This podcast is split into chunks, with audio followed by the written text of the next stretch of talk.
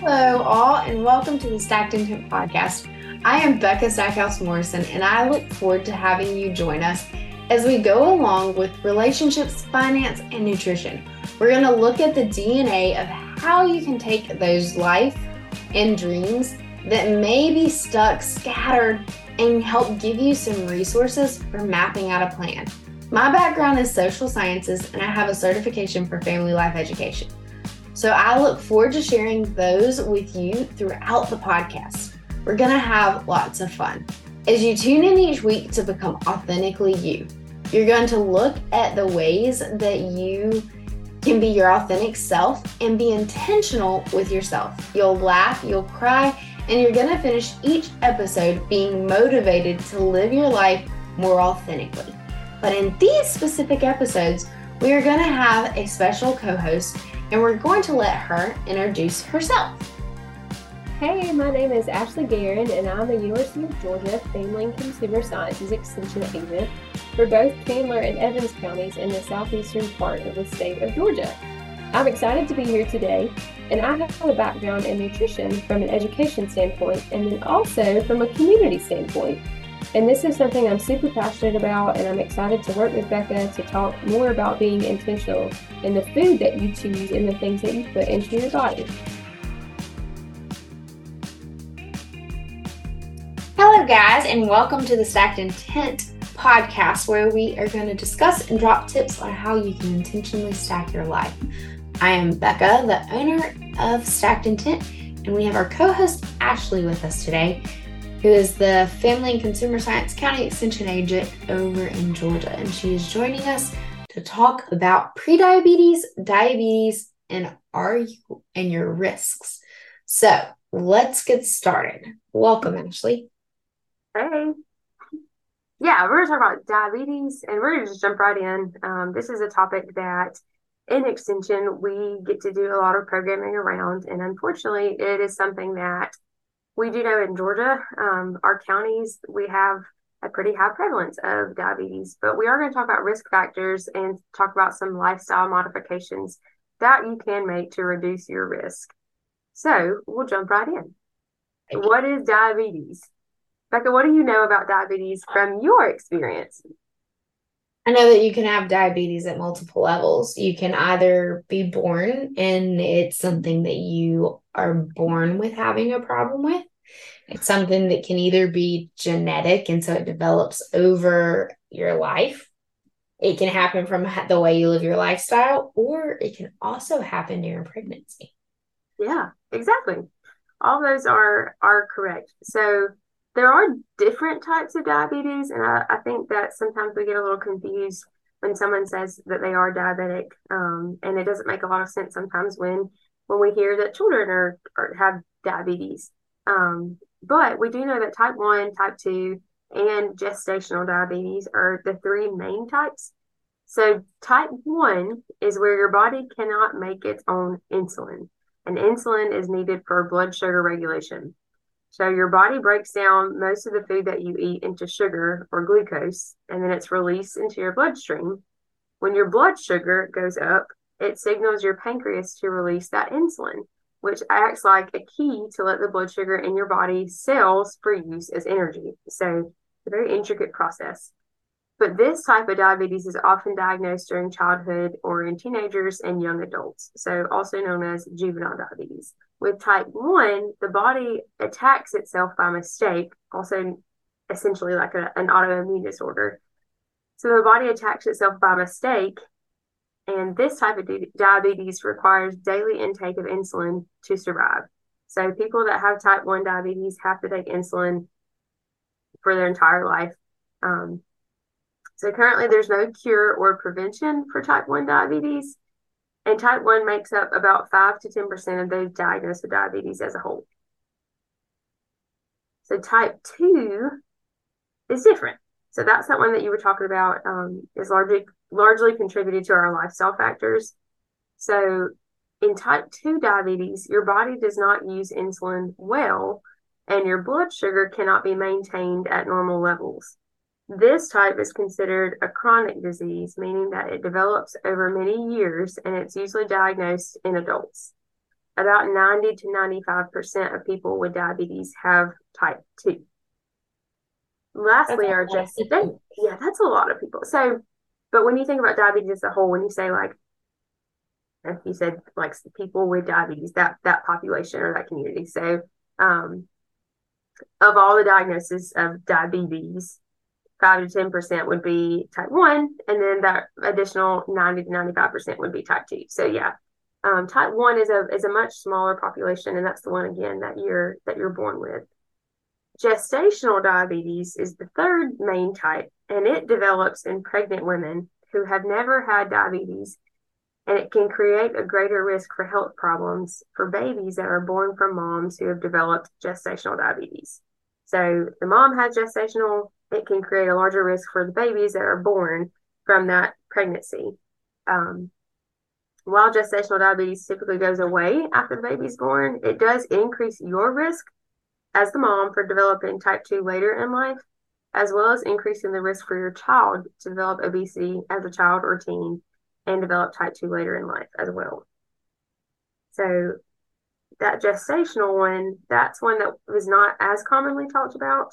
Um, so, again, only occurs in pregnant women who have not previously had diabetes. Um, it's just specific to that gestation period.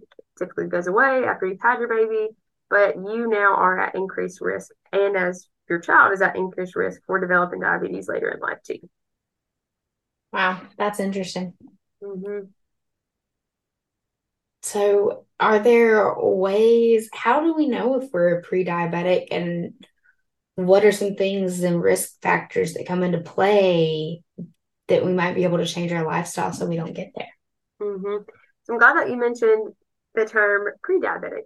So pre-diabetic is not necessarily mm-hmm. a diagnosis. However, um, it does affect more than one in three million adults. So pre-diabetes is the stage in which your blood sugar levels are higher than normal, but not high enough for a type 2 diagnosis. So pre-diabetes increases the risk for type 2 diabetes, heart disease, and stroke we do know that there are certain risk factors that are associated with each type of diabetes, some being modifiable, which means that you can change them, others being non modifiable, meaning that you have no control over them. Becca, what are some things that you would think of, like risk factor wise, that you would not necessarily have control over? Don't have control over my family's history or my race or my age exactly right. As much as we would like to think we could change our age, we cannot. so we don't have control over that. Um, but those are risk factors that are associated with type 2 diabetes. So your family's history, if you've had somebody in your family with type 2 diabetes, um, depending on your, your race and then also your age. For type 1 diabetes, having a parent, a brother, or sister with type 1 is a known risk factor for you developing type 1. For type 2, your non modifiable risk factors, those ones that you can't control, are again your age. So 45 years or older puts you at greater risk. If you have a parent, brother, or sister with type 2 diabetes, so again, family history, or your race, so African American, Hispanic or Latino, American Indian, or Alaska Native, are at greater risk of developing type 2 diabetes. But again, those things we don't really have control over. But the good news is there are some risk factors that you can control. So some things that you can change to reduce your risk. Do you know somebody with diabetes, Becca? I've had several people in my life. I used to swim with somebody that had type one. Mm-hmm. Um, and I mean, she just had to be very mindful of how and what she ate. And when she was swimming, she had to be ready with snacks to be able to balance that back out. And then, um, yeah, I've known some people with type 2 diabetes, and it can also lead to more than just your health, but it can also start eating away at your skin. Yep. Yep. So, so there are some symptoms that are, are pretty common with diabetes, including frequent urination, increased thirst, blurry vision, numbness or tingling of the hands and feet, hunger, weight loss without trying, tiredness, very dry skin, sores that heal slowly, and increased infections. So it's important to recognize these symptoms of type 2 diabetes. Often, um, it's important to recognize that some of these symptoms do take several years to develop, and some people just don't notice any symptoms at all. So, really, the only way to tell, or the only true test, is to, to have your blood sugar tested. So, your blood sugar is going to be the, the ultimate um, deciding factor on if you have diabetes or not. Because, again, some people may not experience those different symptoms, or if they do, it might just be part of their normal daily life and they don't recognize that anything is different. Yeah, sometimes that what's normal to you is not necessarily normal to everybody. Right. Yeah. So so if you do if you do have concerns, um, have your blood sugar tested at your doctor's office, and that's something to that's a good idea to have tested regularly, anyways. So that way your doctor can monitor if you do have changes in your blood sugar over time. So if they start to notice a big difference there, that may be an opportunity to look into some of your your, your lifestyle factors um, before you get to that point of being diagnosed um, as type 2 diabetic. So, blood test, that's how we're going to find out exactly, right? But what are lifestyle modifications that we may be able to do that might reduce our risk of that of being pre-diabetic or pushing ourselves into that diabetes Yep. So the biggest the biggest factor is going to be your diet. So what you put in your body matters, and especially so when you're trying to make a lifestyle change to promote good health. So when you are on the verge um, of developing diabetes, you might have gotten to that point of of being of your doctor telling you, hey, you you are pre-diabetic, meaning that you're not far from being diagnosed as type 2, this is kind of the the point in time to really kick it into gear. So essentially, you would love to to modify those risk factors before you get to that point, but we do know that changing the way that you eat involves paying attention and being mindful to carbohydrate intake and focusing on foods that are higher in fiber and lower in processed foods that contain high amounts of sugar, such as white bread, pastries, white flour pastas, fruit juices, and anything with high fructose co- corn syrup. So, when we talk about fiber rich foods, you may have heard that fiber is good for your digestive system, and it's also good for many other functions too. And fiber rich foods help to promote weight loss and to help lower your risk of type 2 diabetes. So, Becca, can you think of some foods that might be good sources of fiber? You know, our some skins of our um, fruits, and then some things that are in our vegetables that aren't necessarily things that are are starchy vegetables. Um, those are some of the good places of receiving and getting fiber in our in our foods. Yep. Yep. So examples of foods, like you said, um, fruits. So the, the skin or peel of fruits, your non-starchy vegetables, legumes. So like um, your chickpeas, lentils, things like that, and whole grains. It's also important to pay attention to your fat sources. So we talk a lot about about grains and carbohydrates and sugar, um, but paying attention to your fat sources is important as well because there are good fats and not so good fats. So the good fats are your unsaturated fats that promote high or healthy blood cholesterol levels and good heart health, such as olive oil, nuts and seeds, and fatty fish like salmon and tuna. So we want to try to avoid saturated fat sources as much as possible. So um, when we think about saturated fat, that's something that it would be like solid fat at room temperature. So if you took a stick of butter out of the refrigerator and put it on the counter, it's not going to immediately melt into a liquid. So it's going to hold and maintain that shape. So when we talk about saturated fat, I always try to, to have people visualize your your arteries. So imagine if you just shove that stick of butter into your arteries. Yeah, that's what like cholesterol buildup would look like.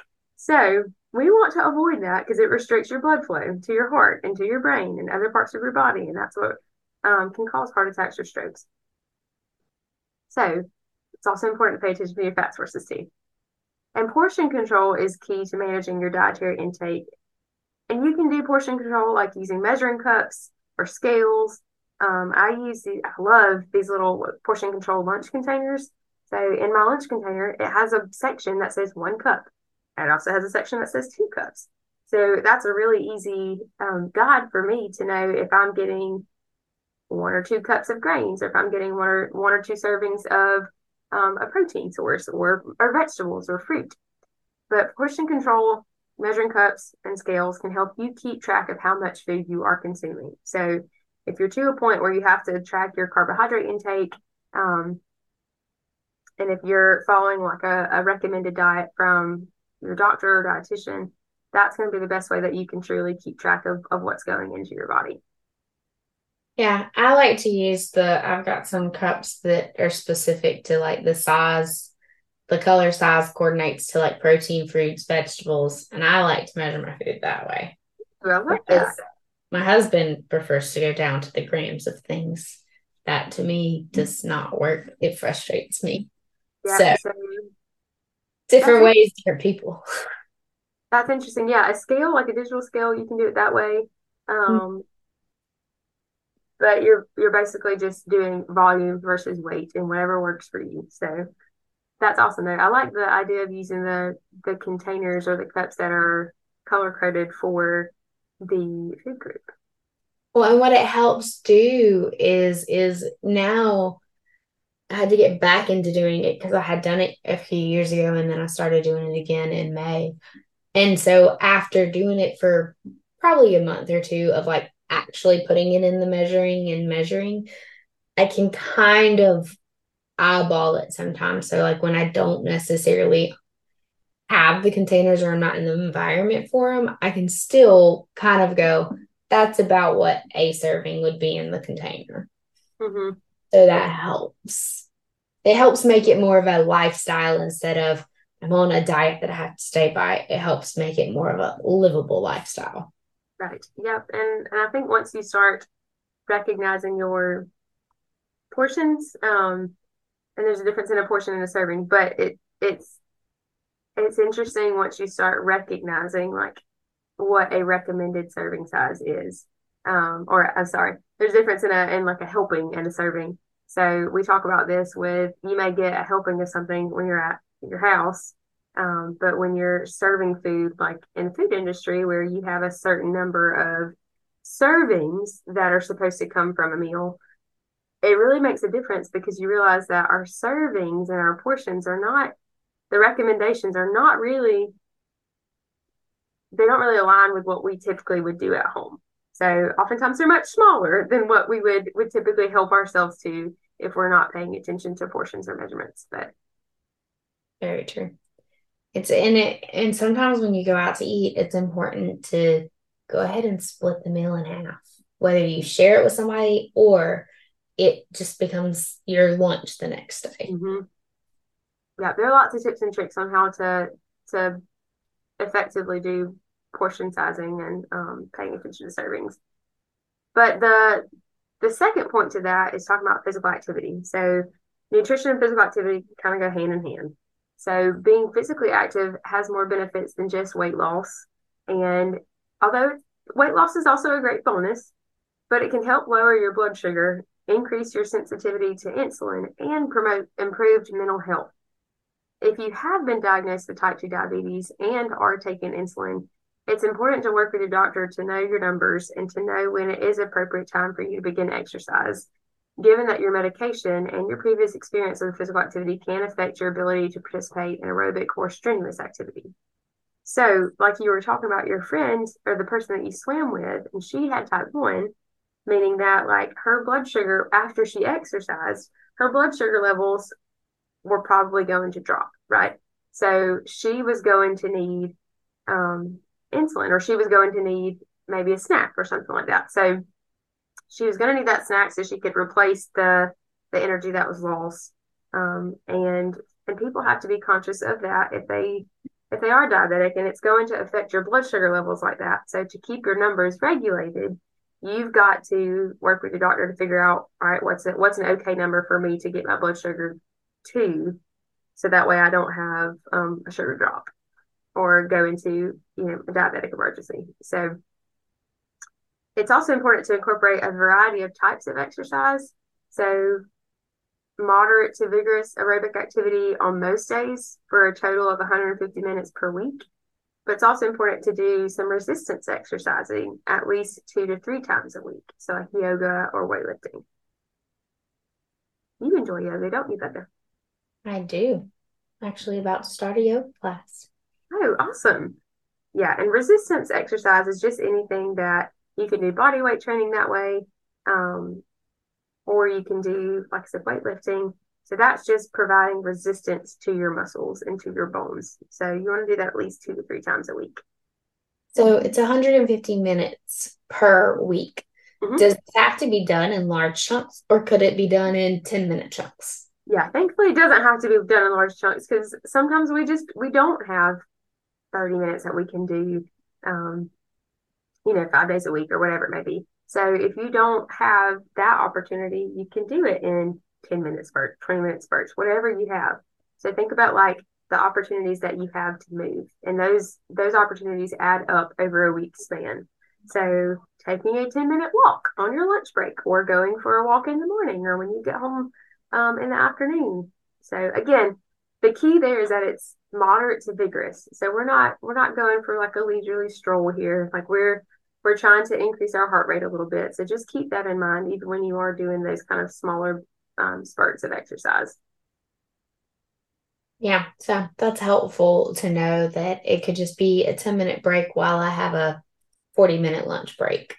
Yeah. Take 10 minutes of it to just go for a small walk, which I don't know. One way that I've done that in the past is if you're on the phone, just take your phones on a cell phone so you can just go walk around while you're on the phone. Yep.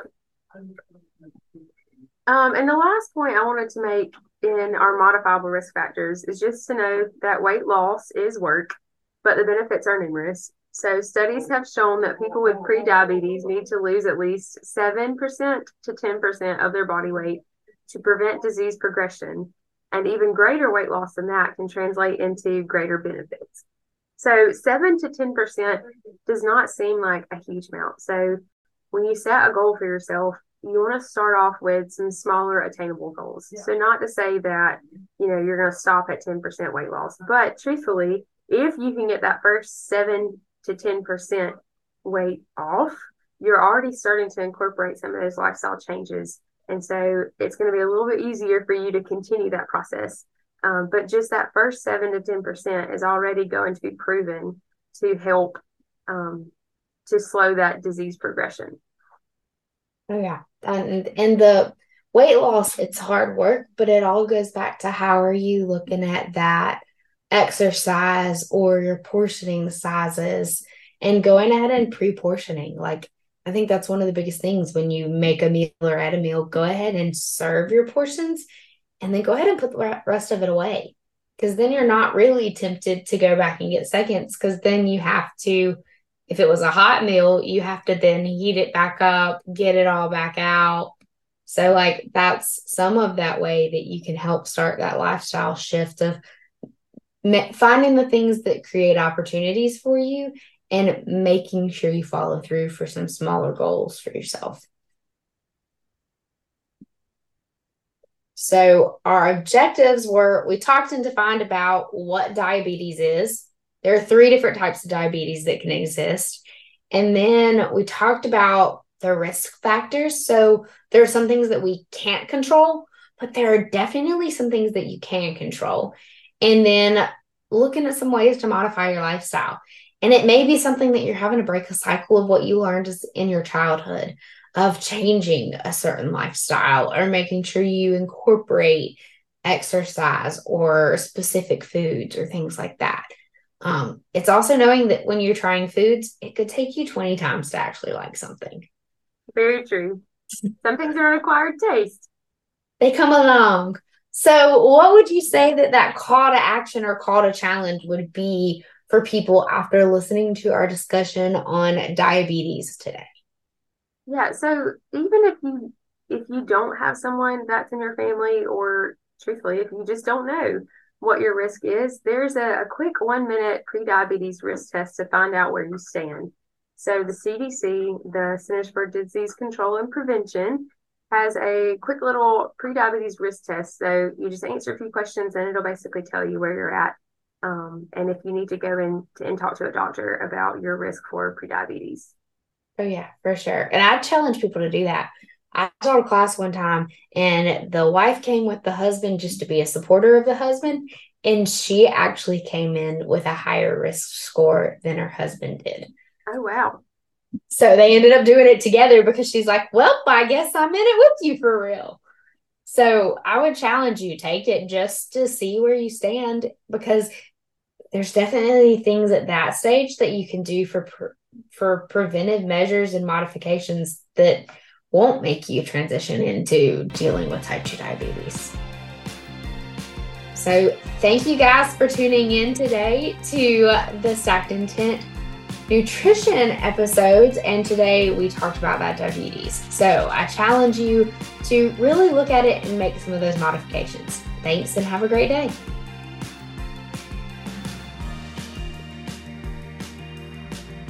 That brings us to the end of this episode of Stacked Intent. If you loved this episode as much as I did, head on over and rate and subscribe so you'll never miss an episode. New episodes are going to be dropped on Thursdays. Until then, this is Becca, and don't forget, enrich your life by being intentional. This podcast was created, produced, recorded, and edited by Stacked Intent.